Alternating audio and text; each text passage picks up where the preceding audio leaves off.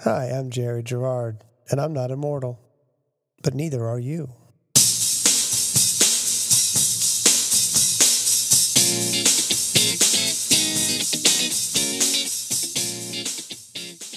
Hey, it's Jerry. Every time I sit down to do this or to uh, write a blog post, I always feel like a little bit of a fraud. So everybody else has done this. There's nothing that you're adding to the universe that's impressive or different or helpful. You're just basically copying people. It's a little depressing, but one of the things I've kind of committed to is pushing through that. And I find out that when I talk to people and when I look in kind of popular business literature, that's not an uncommon feeling. I think I see there's a name for it. It's called imposter syndrome. And imposter syndrome is really pervasive when I've been actually kind of informally canvassing people I work with and people I know socially. It's interesting because from the outside, you look at people and go, wow, they really got it all figured out. Or, man, that was an amazing way to put that sentence together. Or, that was a really amazing way to write that lyric. And so you're constantly amazed at the ingenuity of others, but you think that literally it's not that kind of creativity is not open to you.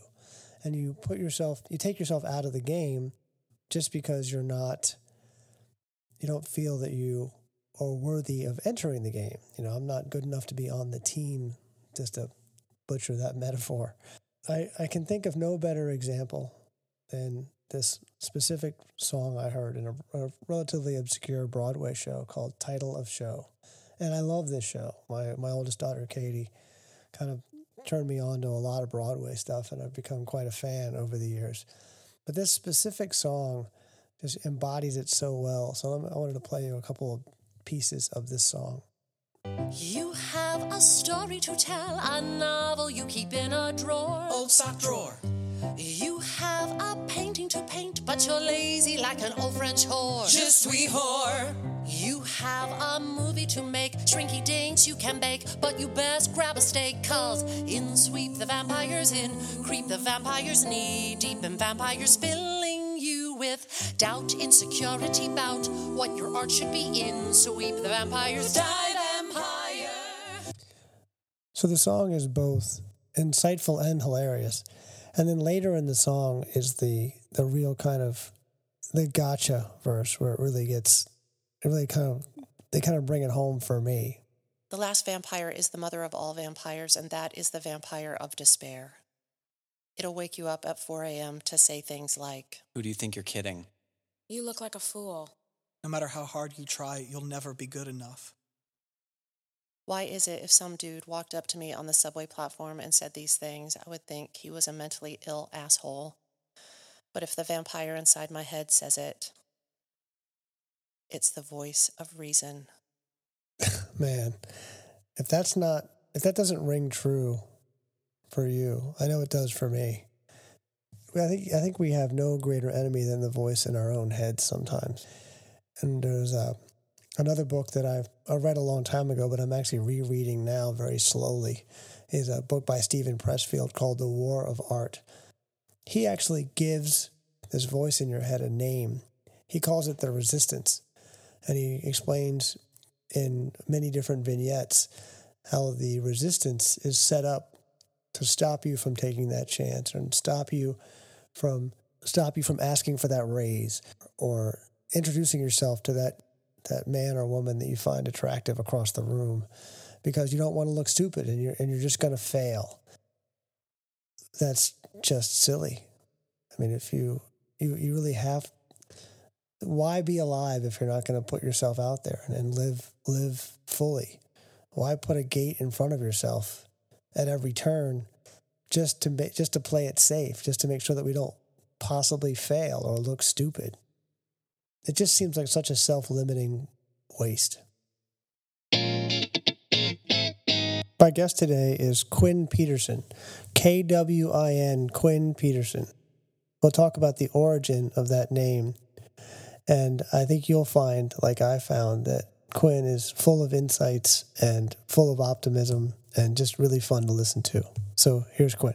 And we all do. I don't want to. I don't want to be that guy. I'm so busy and nobody else is. um, so, so I always start this the same way, as you're probably aware. So I have to ask you: Are you going to die? Okay, so I have a running joke when people ask me that. I say, "No, people I plan ask to." you that. you know, yes, they do ask me that. Well, we have interesting conversations in the lunchroom, and I joke that you know I plan to live forever, and so far so good. but the only reason, of course, that that's funny is because it's not true. We are all going to die. So, in answer to your question, yes, I am going to die.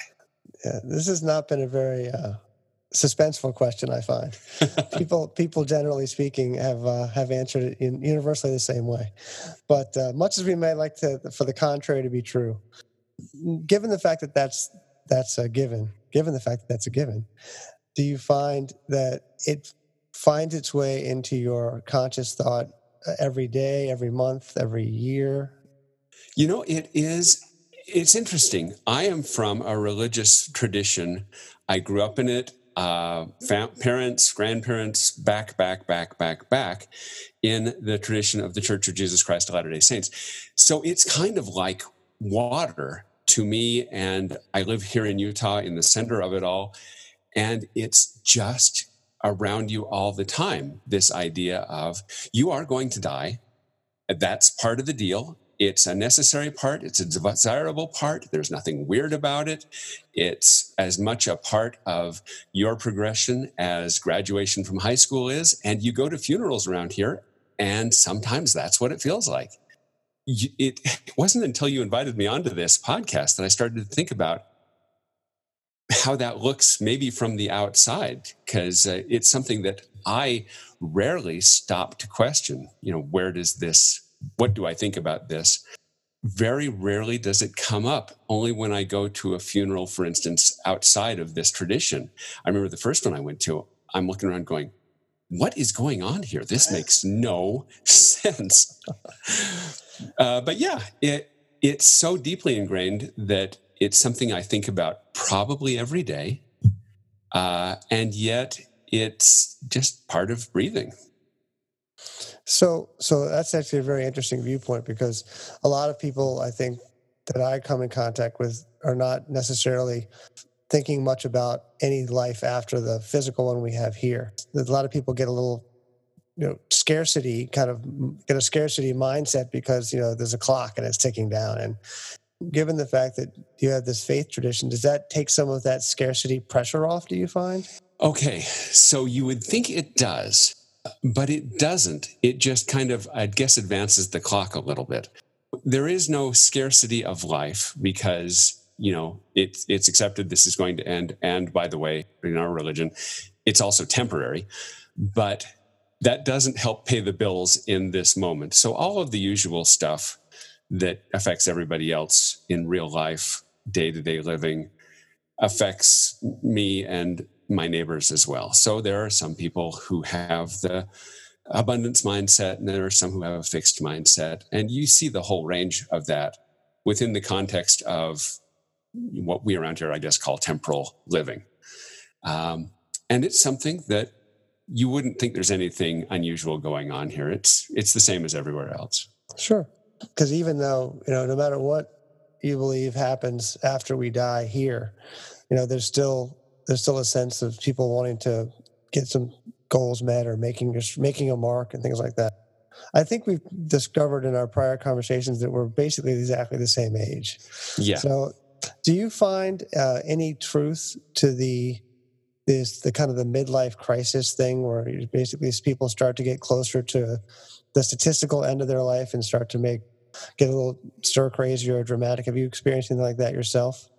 I haven't experienced that or maybe I've been experiencing a midlife crisis since I was 16. it's been going on for so long that this might actually just be normal. One thing I have noticed is that I have a term life insurance policy that terms out at 55, and that has become very real to me in the last year. So there's a certain sense of urgency to get things put in order in the next five years. I guess that's as close as I've gotten to the midlife crisis. I haven't gone out and had a car, and I don't have a tan, and I don't yet, yet, yet have a six pack. Uh, so I don't see any It- it visible normal. tattoos, so I don't see No. anything. No, uh, no crazy hairstyles, that kind of thing. I think we're both fifty. Is that right? I actually just turned 51. That's I won't. No, now now people will know. I can edit that Yeah, out. yeah. but my point is, uh, do you find that um, at this point in your life, there are things where you think about your life leading up to now and say, I wish I had done X differently, or if I could go back and tell myself X or Y, this is what I would tell tell younger Kwin.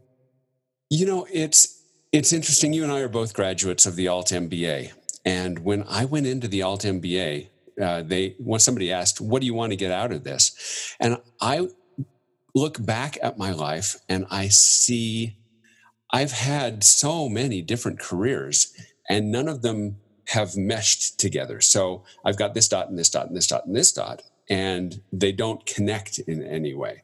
So that's what I'm looking back at. Uh, I wrote in my Alt MBA thing that I'm just hoping to connect the dots at some point. And I think it was Steve Jobs who said, you, you can only look, connect them going backwards.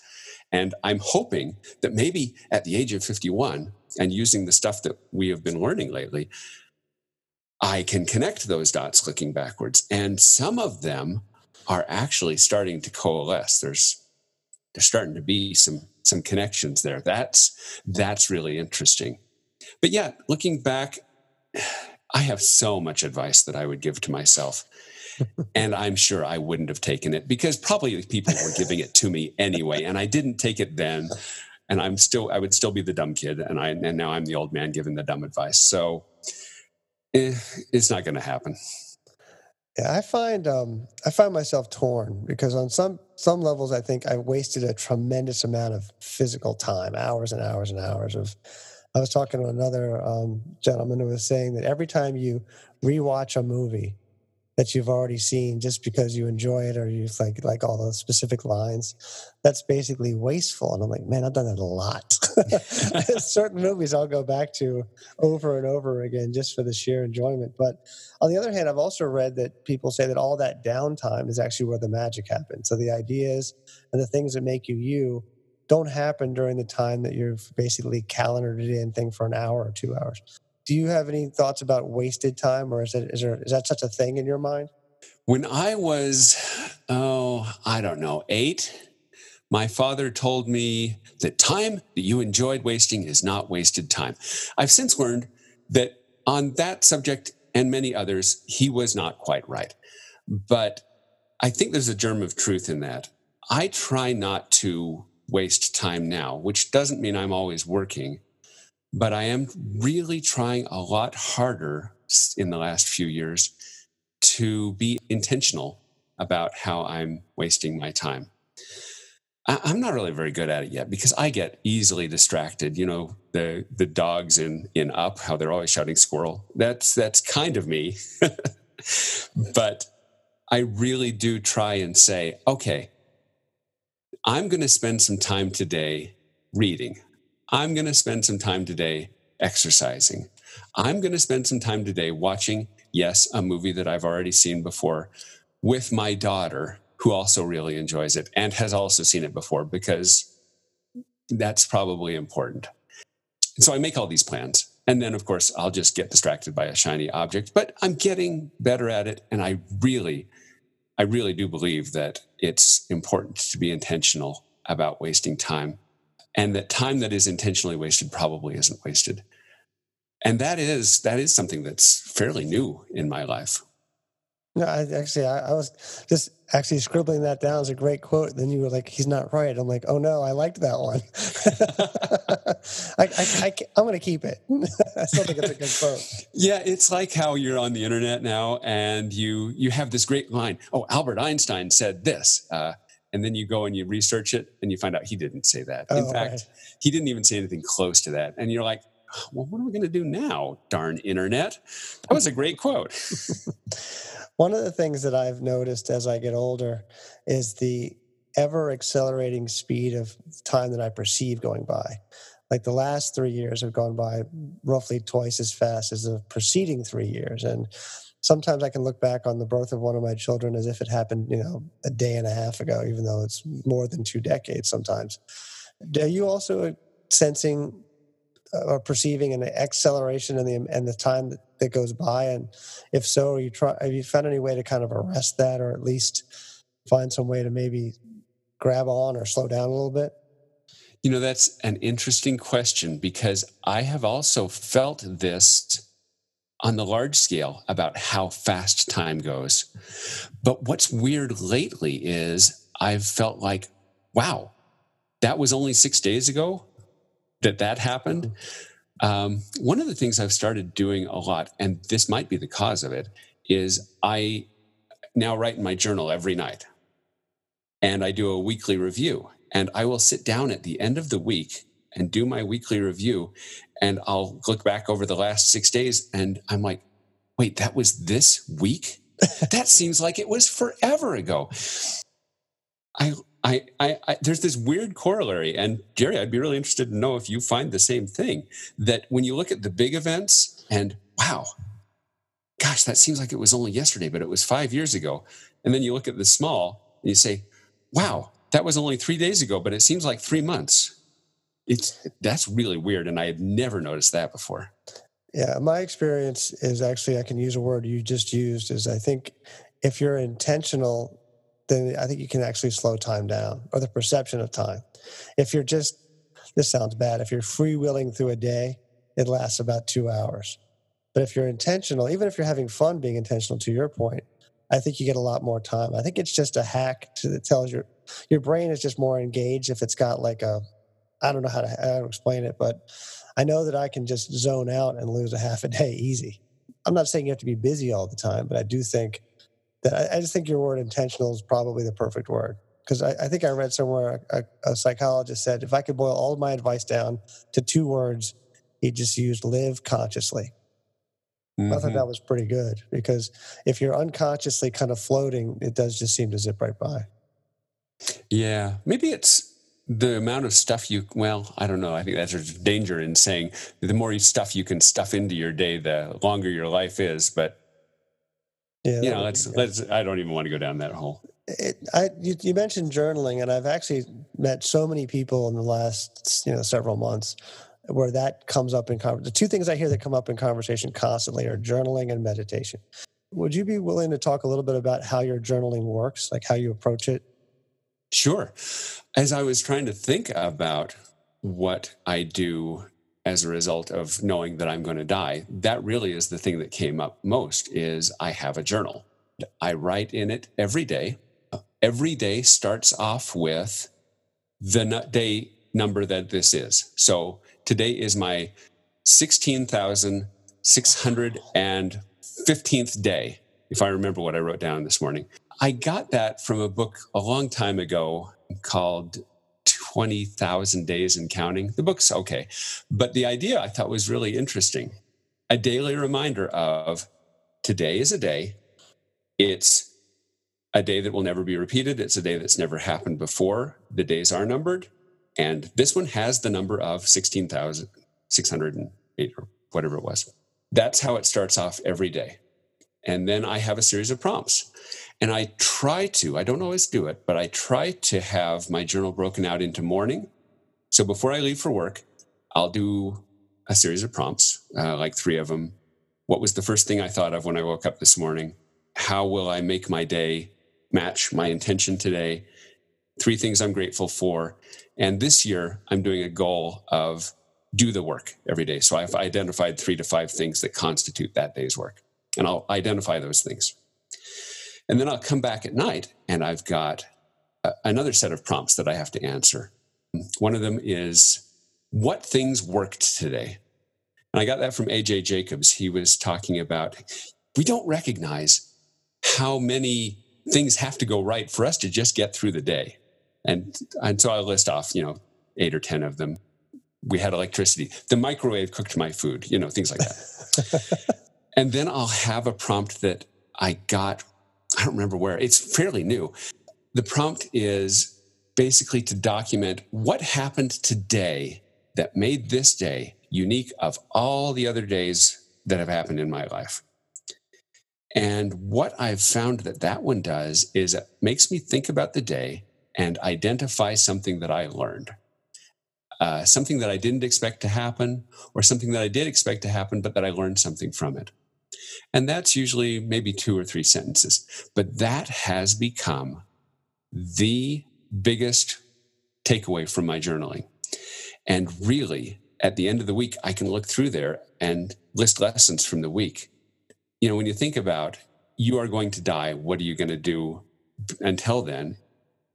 At the moment, for me, it's just let's gather up lessons and then see if we can apply them to make the finite time work better. And then I've got some other prompts, you know, what did you do today? What are you going to think about as you drift off to sleep tonight? And things like that. But having those template has been really good because it's it gives me not a blank page to start from and it sort of tells me unconsciously these are the things you need to be watching for on this unique day that you're going to have that's really cool. Now, did you actually just come up with all that yourself, or did you like? Is there, I know you said you got ideas from podcasts and the like, but like, are you looking at a blank piece of paper when you do that, or do you have like a formatted journal for that? Oh, I do it in Evernote, oh, okay. and uh, so every day is a, a different note, and I start them off like 2018 3 28, and that way I can sort them. Gotcha. And then I'll tag them. Like if something really interesting happens that I want to make sure and remember, I have a tag called Remember This. So I can go back and look at days that just floored me. And those are really interesting. The journal, this format has developed. I started journaling every day on January 30th, 2013. Wow. And I've, I've missed a few days since then, but basically that was when I started doing it for real. And the journal has changed dramatically as I've tried things and thrown away things and heard something on podcasts. And I have a friend who I ride bikes with uh, very often. And he started journaling and he's way smarter than I am. So he would say, Oh, you know what I learned last night about journaling? And I'm like, That's brilliant. That's kind of how it has developed. There's actually a cool lesson in there in that you're not rigidly kind trying to stay inside of a single format. You're actually evolving and changing. I think it might makes it feel more organic and probably a little bit more free for you. I would expect. Is that is that right? Yeah, it is. And I, I've learned that the people you hear on the internet and who's book, who write books, they are people who are really good at saying things on the internet and writing books. And I am not that person. Therefore, the stuff that I'm reading that they're putting out about how well they run in their lives, those probably aren't going to work for me because I'm not that person. Yeah, I started off with a really rigid journal that I got from, I think it was Michael Hyatt gave me this format. And I tried to do this, and it just, it was a total disaster because he's like this uber super achiever, and I'm like this slug. So it's important, I think, when you're getting advice to you know hold on to it pretty lightly and say you know this might not work for me and usually it lasts about a week and a half and and then it, you find out wow this really doesn't work for me and then it's time to move on to something else so my journal has gone through thousands of iterations and will probably change before the end of the year this year yeah, but I still think that's that's a good lesson. I still think that people get very hung up on something and then quit. And you're not quitting, you're just changing, which is yeah. great. I have a very important question that I've never asked anyone before. Oh, okay. Tell me about the way you spell your name. okay. I so can't my... ask anybody else because you're the only one with that spelling. So I find it fascinating. That's why I ask. You know, it's a fabulous name because I get to tell this story about it. My name is Kwin, and it's spelled K W I N. And I get to tell people at networking events, oh, and I'm named after a radio station because my dad wanted to name all of his kids after radio stations. and no one ever forgets that. At least nobody in the Western United States where that happens. Is that true? It is true. Oh, I thought he, you were like it was like a it was like a fake. No, no, that is absolutely one hundred percent true. And he told me the story of being a fifteen year old working the overnight shift at the radio station and just trying to come up with people's names that could be radio stations. Names that start with a K for the Western US, names that start with a W that are in the Eastern US, names that start with a C for Canada. And so, yeah, that's where my name comes from. And I actually have three siblings, and they're not named after radio stations. I think my mom put her foot down. I was about to ask that question. I was a little terrified to think of what your if you had sisters, what they would be named. Oh, Uh, but I I already know what they would be named because my dad had the list. I just, uh, I get, it's cool that Kwin worked, and I would never, if you would give me a hundred guesses, I would never have come up with the story you just told. Two hundred guesses. I, I can't thank you enough, Kwin, for taking the time. And I think the one thing that's been amazing about this experience is that everybody that I talked to not only has been really giving and been very vulnerable about what they're doing, but there's just so much insight that we get from talking to everyone. And I just can't thank you enough for that. So thanks for your time. Oh, thank you, Jerry. It's been great. I'm so glad that you're doing this podcast. There is so much material here around the idea that we're we're not immortal, and it, the implications of it are so great. And just getting ready for this podcast has prompted some great discussion in my family. So, thank you. Thanks so much for listening to the Not Immortal podcast. My name is Jerry Gerard. You can follow me on Twitter. I'm at, at Jerry Gerard. You can also follow the show at the website, notimmortal.com. You can also subscribe to us on iTunes, Overcast, and Stitcher, and Spotify, and all the other places you can get podcasts. Thanks for listening. We'll see you next time.